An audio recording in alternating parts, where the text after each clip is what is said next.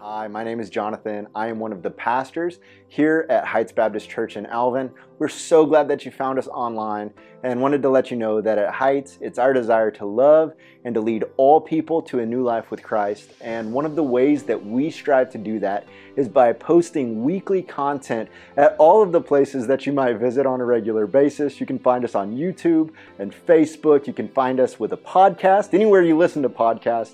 Don't forget to check out our Instagram page as well. If you're finding us for the first time, make sure that you let us know you were here by going to heightschurch.org slash connect and filling out the digital connect card. We're so glad that you found us. Amen. If you have a Bible with you this morning, uh, one you may have brought or one you can open up on your app on your phone, let's go to the book of Isaiah. And uh, I'm going to meet you in Isaiah 52 in a moment. Uh, so, Isaiah 52 is where we're going to be. If you're a guest with us, uh, we've got the words on the screen as well for you. Uh, but Isaiah 52, you know, when you think about human history, uh, if you were to draw out a timeline this morning, you just kind of took a sheet of paper and you said, all right, here's the beginning of history. And, you know, you drew one line and you started just drawing out a, a lineage of history and you, you kind of place some markers along that timeline. There is one line that you are going to draw on that historical timeline that, ha- that marks one birth. And that one birth on that timeline, that line changed everything. So that one birth changed all of human history. That one birth just changed the course of everything, and that is the birth of Jesus. And so this morning we're kicking off our Christmas series called The Line, and we're looking at how the birth of Jesus, his birth, his life, his death, his resurrection, changes our lives, and it's the hope that every person needs in their life as well. When you come into Isaiah, in Isaiah chapter 52 and 53, it is written 700 years before the birth of Christ. And so Isaiah is prophesying a servant to come. And he's going to use that word servant a lot in the passage. And what he's talking about is a Messiah. Now, what's interesting about this song that Isaiah is writing in chapters 52 and 53, it's actually a song. And this is the fourth of what's called the servant songs in the book of Isaiah. The first three songs that he writes are about the Messiah that's going to come, that's going to establish a worldwide kingdom that's going to include the Gentiles. But in this fourth song, he does something special he shows you that this servant, this Messiah, is going to suffer. And it's really interesting when you come into the New Testament and people start talking about Jesus. And the disciples at first, when Jesus is like, hey guys, I, am you know, I'm, I'm going to Jerusalem. I'm going to die on the cross, but don't worry, three days later, I'm going to come back from the grave, right? And, and he's predicting all this. He's predicting his suffering for the disciples. The disciples are always like, no, no, no, no, no. You're not doing that, right? I mean, there's even one time where Peter's like, hey, I talked with the rest of the boys, and no, right? And then Jesus goes, hey, you know what, Pete? Get behind me, you Satan, right? Not a good day when Jesus calls you Satan, okay? Just if you, if you don't know your Bible a whole lot, then that's not a good day, right? You don't want to put that on the resume, you know? And so here, even the disciples at first are like, ah, I don't, I don't know about this suffering Messiah. But then something happens after the death and resurrection of Jesus, all those disciples start going, wait a minute, Isaiah wrote something about that. And so, seven times in the New Testament, Isaiah 53 is directly quoted. Over 40 times among the New Testament authors, Isaiah 53 is alluded to. And so, what you see among the early church is them understanding that Isaiah is talking about this Messiah to come that is going to suffer for us. And the New Testament authors are saying that's Jesus. That's the one we need. And so when we think about human history, when we think about this line that we can put on that timeline, we see how Christ came to fulfill all the prophecies of the Bible. But what we want to look at specifically this morning is what did Jesus come to do?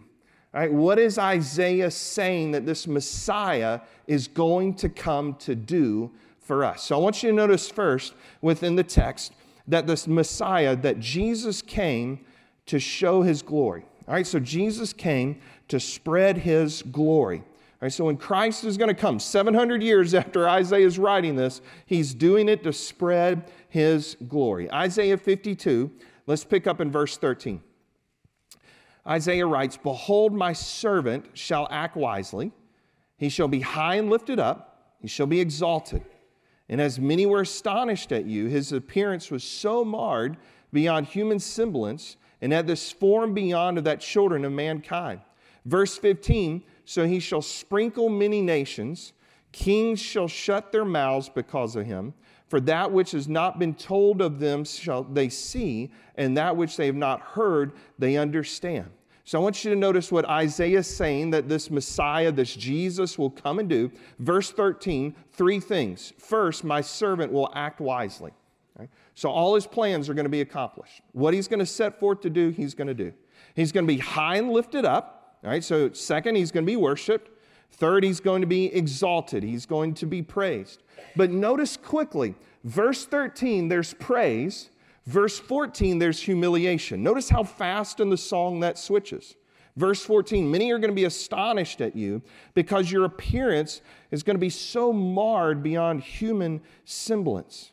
Right, so, so he's saying you're going to suffer so much that you're going to suffer to the point you're unrecognizable. But then notice why he's doing that in verse 14. Why he will allow himself to be beaten, to suffer for us was because of verse 15. So he shall sprinkle many nations, and the kings shall shut their mouths because of him. You know, that, that phrase, sprinkle many nations, the word sprinkle there, it takes us back to the Old Testament in the book of Leviticus when the high priest would come into the temple and they would sprinkle the blood of the sacrificed lamb upon the altar.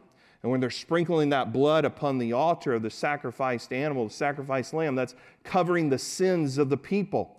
And so, what is Isaiah saying? That this Lamb of God that is going to come, this Messiah, his blood sprinkled among us, sprinkled out to the nations, to all those whom will believe, it will cover our sins. It will free us. We're now free. We're forgiven because of the blood of Jesus.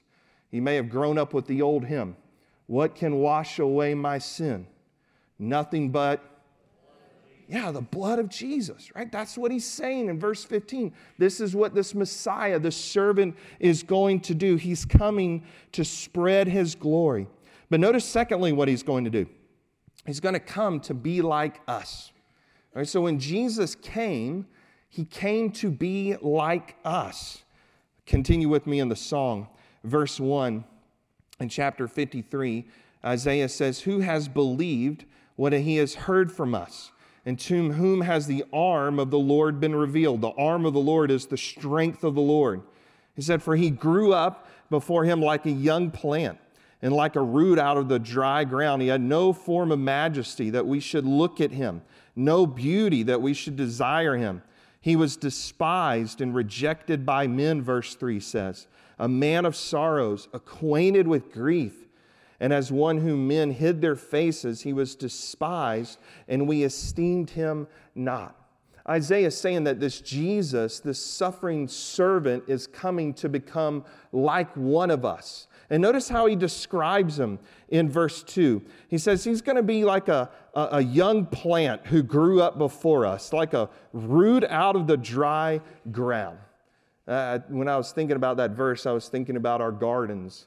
You know, when you plant that tomato seed, you get that first little sprout, right? That first little plant that comes up, and you, you walk out and you're like, hey, huh, hey, you got a little plant, right? Got a little kind of root out of the ground. Not a whole lot to look at, right? It's a little plant, you know? Okay, great. Right? Just little, little guy, right? But it's when it later, over time, when that tomato plant grows and it starts bearing tomatoes, that's when you come out and you're like, whoa, Behold the glory of the plant, right? Because now it is blossoming. Wow, look at my tomato plants, you know. And some of you invite the neighbors over, look at the plants, you know, and post it on Instagram and Facebook. Here's my garden. You're not posting the little guy picture, right? You're posting the big picture. You're posting the full grown plant. And so, what Isaiah is getting to here is he's saying, look, you guys have an idea of what this Messiah is going to look like. You and I have ideas in our brain of how our celebrities are to look like. As a culture, we think our celebrities should look like this, our professional athletes should look like this. The Jewish people have been waiting generations upon generations for the Messiah. They've got a mental picture in their brain of what the Messiah will look like. And Isaiah says in verse 3 it ain't a whole lot to look at. It's not that he's saying Jesus is going to be ugly, he's just saying Jesus is going to look like you and me. I mean, just remember, this Messiah was born in a poor nation. He was born to impoverished parents. He had an everyday job of a carpenter. And so you're looking at him and you're thinking, that's the Messiah? like, Jesus? I played kickball with that guy when he was, you know, in the neighborhood growing up, right? Him? Yeah. That's when Isaiah's driving us to that he became intentionally like one of us in order to die for us. Notice what he's going to do for us. He was despised. He's rejected. He's a man of sorrows. He was acquainted with grief. So Christ knew sorrow. Christ became familiar with grief like you and I are familiar with grief. Why? He's identifying with us in order to die for us. So, first we see in this song that it's Isaiah saying the suffering servant, this Messiah, this Jesus, the New Testament authors said, this is who he's writing about. He came to spread his glory, he came to be like us. But I want you to notice the third thing, this is the part I just love in this passage. He came to be our substitute. Right? Came to be our substitute. He came to take your place in something. He came to take my place in something. Pick up in verse 4. He says, Surely he has borne our griefs, he's carried our sorrows, yet we esteemed him stricken, smitten by God, and afflicted. He was pierced, verse 5 says, for our transgressions. He was crushed for our iniquities. Upon him was the chastisement that brought us peace, and with his wounds we are healed. In verses 4 through 6, at least 10 times, there are personal pronouns used our, we, and us. Don't skim over them. Look through those again. Look at those personal pronouns. This is God saying, I care so much about you that I'm sending my begotten only Son into this world for you, to take your place, to suffer for you. Verse 4 Surely he has borne our griefs. The word borne there means to take up.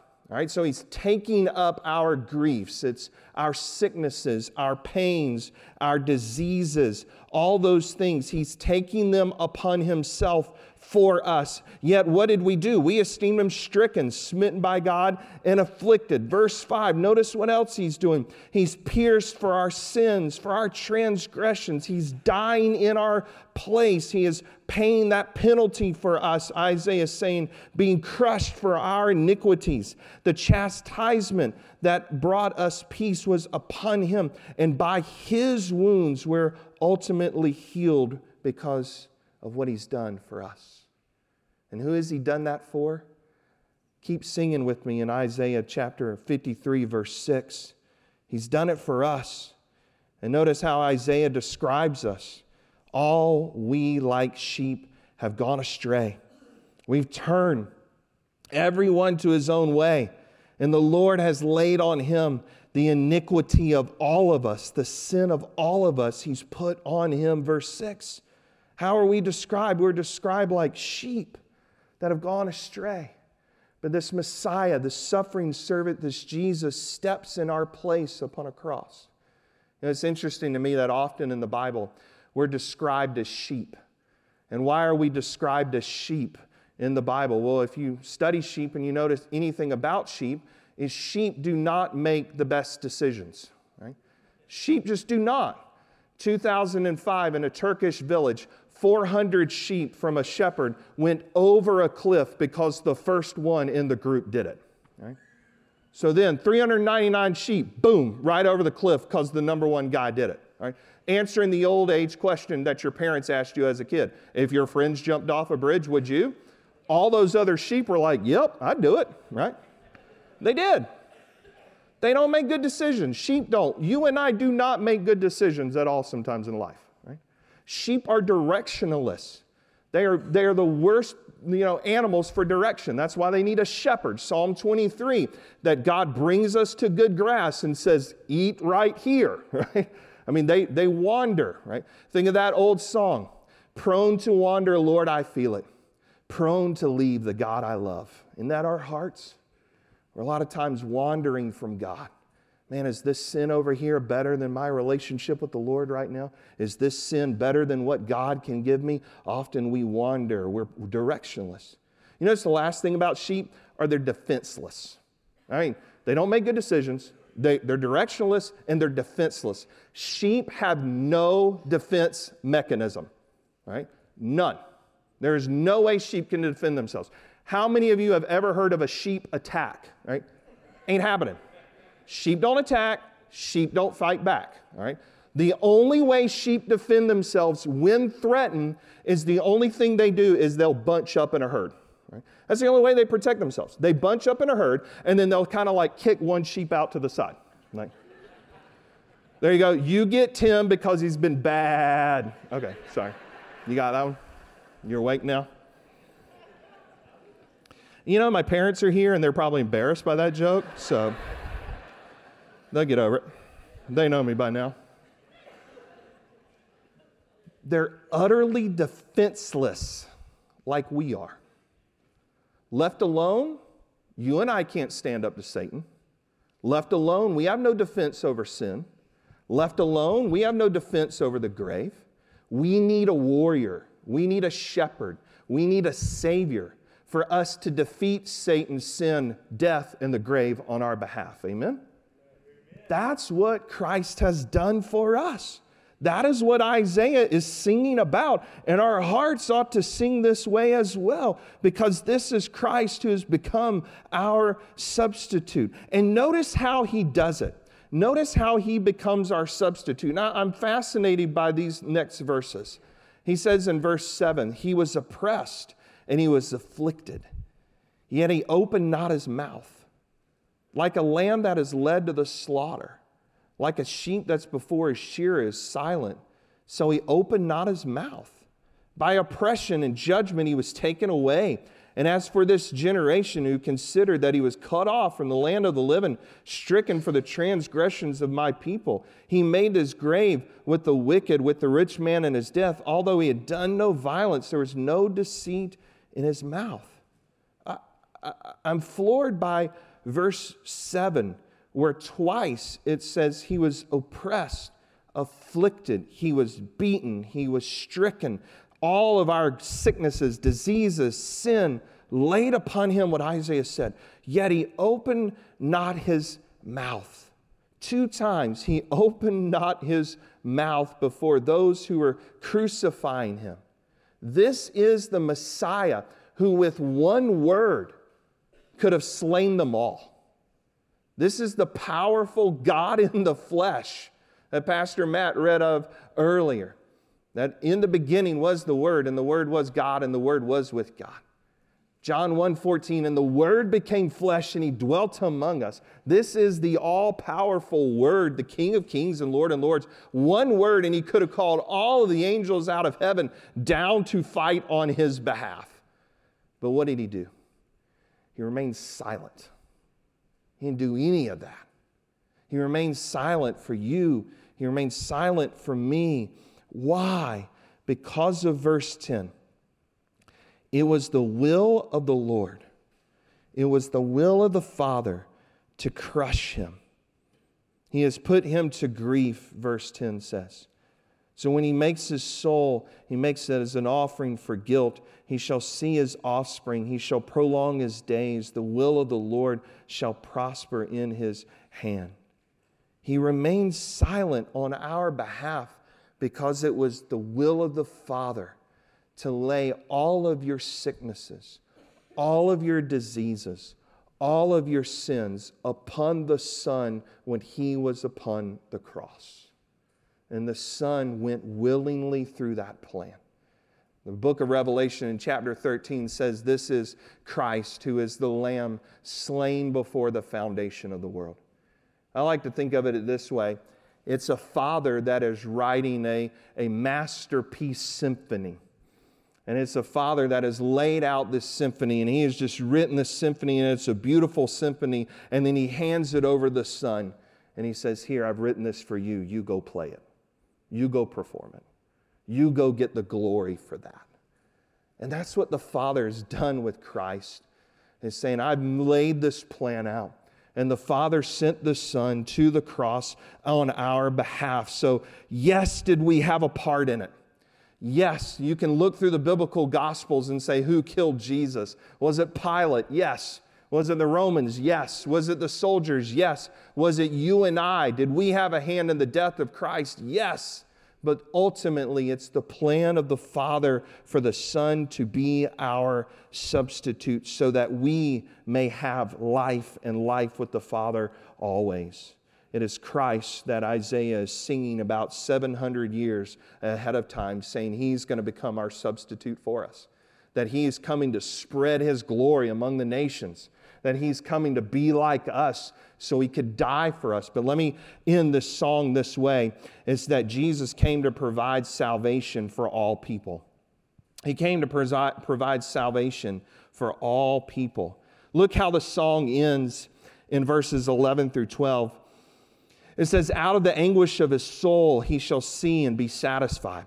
By his knowledge shall righteous, the righteous one, my servant, make many uh, to be accounted righteous. He shall bear their iniquities. Therefore, I will divide him a portion with the many. He shall divide the spoil with the strong. Because he's proud, he has poured out his soul to death, and he was numbered with the transgressors. Yet he bore the sin of many and makes intercession for the transgressors. You know, verses 11 through 12 do not teach the doctrine of the resurrection, but what you see is the shadow of the resurrection over this text. Because you see in verse 10 this suffering servant dying, the suffering servant being our substitute in suffering for us so we do not have to suffer the penalty of sin. But notice here, verses 11 through 12, Isaiah is writing that this suffering servant will have a victory parade and he will lead the charge that we will praise him. He will be the one who has conquered all things. And notice how that is transferred over to us. Verse 11 By his knowledge shall the righteous one, my servant, make many to be accounted righteous. That that transfer to us. Second Corinthians chapter 5 verse 21 says it this way that he became sin who knew no sin. He became sin for us so that we might become the righteousness of God in Christ. And I love that verse because uh, the, the Puritan or the reformer Martin Luther said it's a great exchange. That when you give Jesus your sin, and you say, Jesus, I, I can't forgive myself of this sin. I don't want this sin in my life. I want you. And so I'm giving you me. I'm giving you my sin. What you get back in return is the righteousness of God. You get the righteousness of Christ in your life. And that's the exchange that Isaiah is writing about in verse 11 that this servant will make many to be accounted righteous, and he shall take our iniquities. In verse 12, he's leading that victory parade. He is the conqueror over sin. He is the conqueror over Satan. He is the conqueror over death. And we get to be a part of that as sons and daughters of God who have come to know the servant in our lives. You know, when this song ends in that verse, and we can kind of hear and understand what Isaiah is writing, there's a question that pops in my mind How is this fair? How, how is it fair that Jesus would do this for us? I, I mean, if you, you read the biblical gospels, you know, this is Christ, the Messiah, the Son of God. He was sinless. You know, the Bible says he, he didn't sin, he didn't do anybody wrong. Right? I mean, he, he literally let everybody merge in front of him in traffic going up 288, right? I mean, it's just that kind of guy. Like, yeah, you go ahead, you go ahead, right? Didn't cut anybody off. Nothing. I mean, even the smallest little thing. He didn't do anybody wrong in any way. No sin. Have you ever compre- have you ever thought about when we say that Jesus never sinned? Like your brain always goes to the big ones, right? Like, well, okay, yeah, he didn't do that one, that one, that one. No, no sin means no sin. Like, Mary cooks a bad meal. Hey, Jesus, was that good? Mom, that wasn't your best. That's bad tonight, Mary. That was, that was awful. Really was like you lacked spices. Something was missing, Mom. It was bad, you know? I mean, even those little things we just call little white lies, like, oh, it's just, yeah, just tell a little white. Like, none of that. Like, no sin, no impurities, nothing. Yet he did all of this for us. Like, how, how is that fair? How is it fair that Jesus would do that for me? He would do that for you. That the Bible says that we are sheep, that we have wandered from God. You know, it's not fair. it's not fair at all. It's not fair to Jesus that this happened. It's not fair for us. This is why we call it grace. Because God's grace means this it's His unmerited favor. It's grace. It, it's not what you earn, it's not what you deserve. It's God's gift to you. It's God saying, I love you this much. I'm giving this to you. It's for you to receive. See, His grace, His favor, His salvation, it's not what we earn. It's what the Bible says we have to receive. You know, growing up in my house, um, for Christmas morning, what my dad would often do is code our Christmas presents. I had an older, I have an older sister who's four years older than me, and so dad would always code all our presents. Now, of course, he knew which ones were his because we wrote to dad, you know. But mom, me, and Tanya, we know whose present was whose because my sister had the problem of snooping, right? She, would, she was the snooper in the group, right? Yeah, okay, I'm going to repent later for that, but it's all good, right? You know? So for those of you who know me, you're like, no, no, no. All right. So Tanya and I had an equal problem of snooping under the Christmas tree. So dad would code them, like one star, two stars, three stars. And then every year he would know this code, and then he would pass out the gifts, right?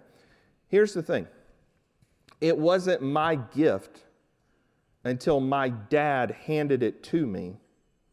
I took it and I opened it. Then it was my gift. Salvation is a gift of God given to you. It is your gift when you receive it, when you believe that this is what Christ has done for you. See, you can hear the good news all you want. You, you can sit through all those sermons. But until you in your life draw a line, and that's where some of you need to go this morning. You need to draw a line in your life right now and say, right here, today, I'm drawing a line. No more am I an unbeliever in Christ, but I'm going to draw that line, and now I'm going to become a believer in Jesus. I'm going to receive what Christ has done for me and have all those benefits of forgiveness to now know a heavenly Father that loves me and that gives me eternal life. And so maybe right now, where you are today, you need to draw that line and say, Today I'm ready to become a believer in Jesus and receive that gift of salvation God's given you. I'm going to invite you to pray just right where you are. With your head bowed and your eyes closed here in this room, maybe at home as well. Those of you who are watching, you can receive the gift of eternal life through Christ Jesus our Lord uh, right now in your home, right now in this room. And the Bible says that in order to receive it, we, we just we take it. It's, it's ours. It's got your name written on it. It's under the tree, so to speak, but it's not yours until you receive it. You might think, well, how do I receive what Christ has done for me? Well, the great news is God has created such a thing called prayer. And prayer is just telling God what's on your heart. Not any magical words to prayers, not a magical formula. It's just you telling God in your own way, Lord, here's what I want to do. I want to receive your grace. I want to receive salvation in Christ and Christ alone today. And so I want to help you. Maybe you just say, I, I, don't know what to say. I've never prayed in my life, or I don't pray often, and, and I just don't know what to say at all. So I'm going to form a prayer, and I'm just going to use some words, and, and you can follow along with me because the key thing is, it's what you believe in your heart, it's what God knows about you right now, and, and, and you just say, hey, something like this Dear God, today I'm ready to receive Jesus as my Lord and Savior. I'm ready to draw a line in my life, moving from not following you to following Christ. I want to sing with Isaiah that he is the suffering servant for me.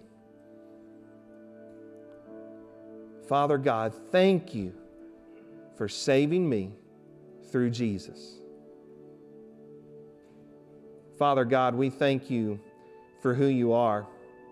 We thank you this morning that we can read such a text that Isaiah wrote 700 years before the birth of Christ, that one birth that changed all of human history. And Lord, I pray this morning that in our hearts is a song of praise to stop, to reflect upon what Christ has done for us and who Jesus is and what He's done on our behalf. And so, Lord, help us to sing that praise to in Christ and in Christ alone today. We pray in Jesus' name. Amen.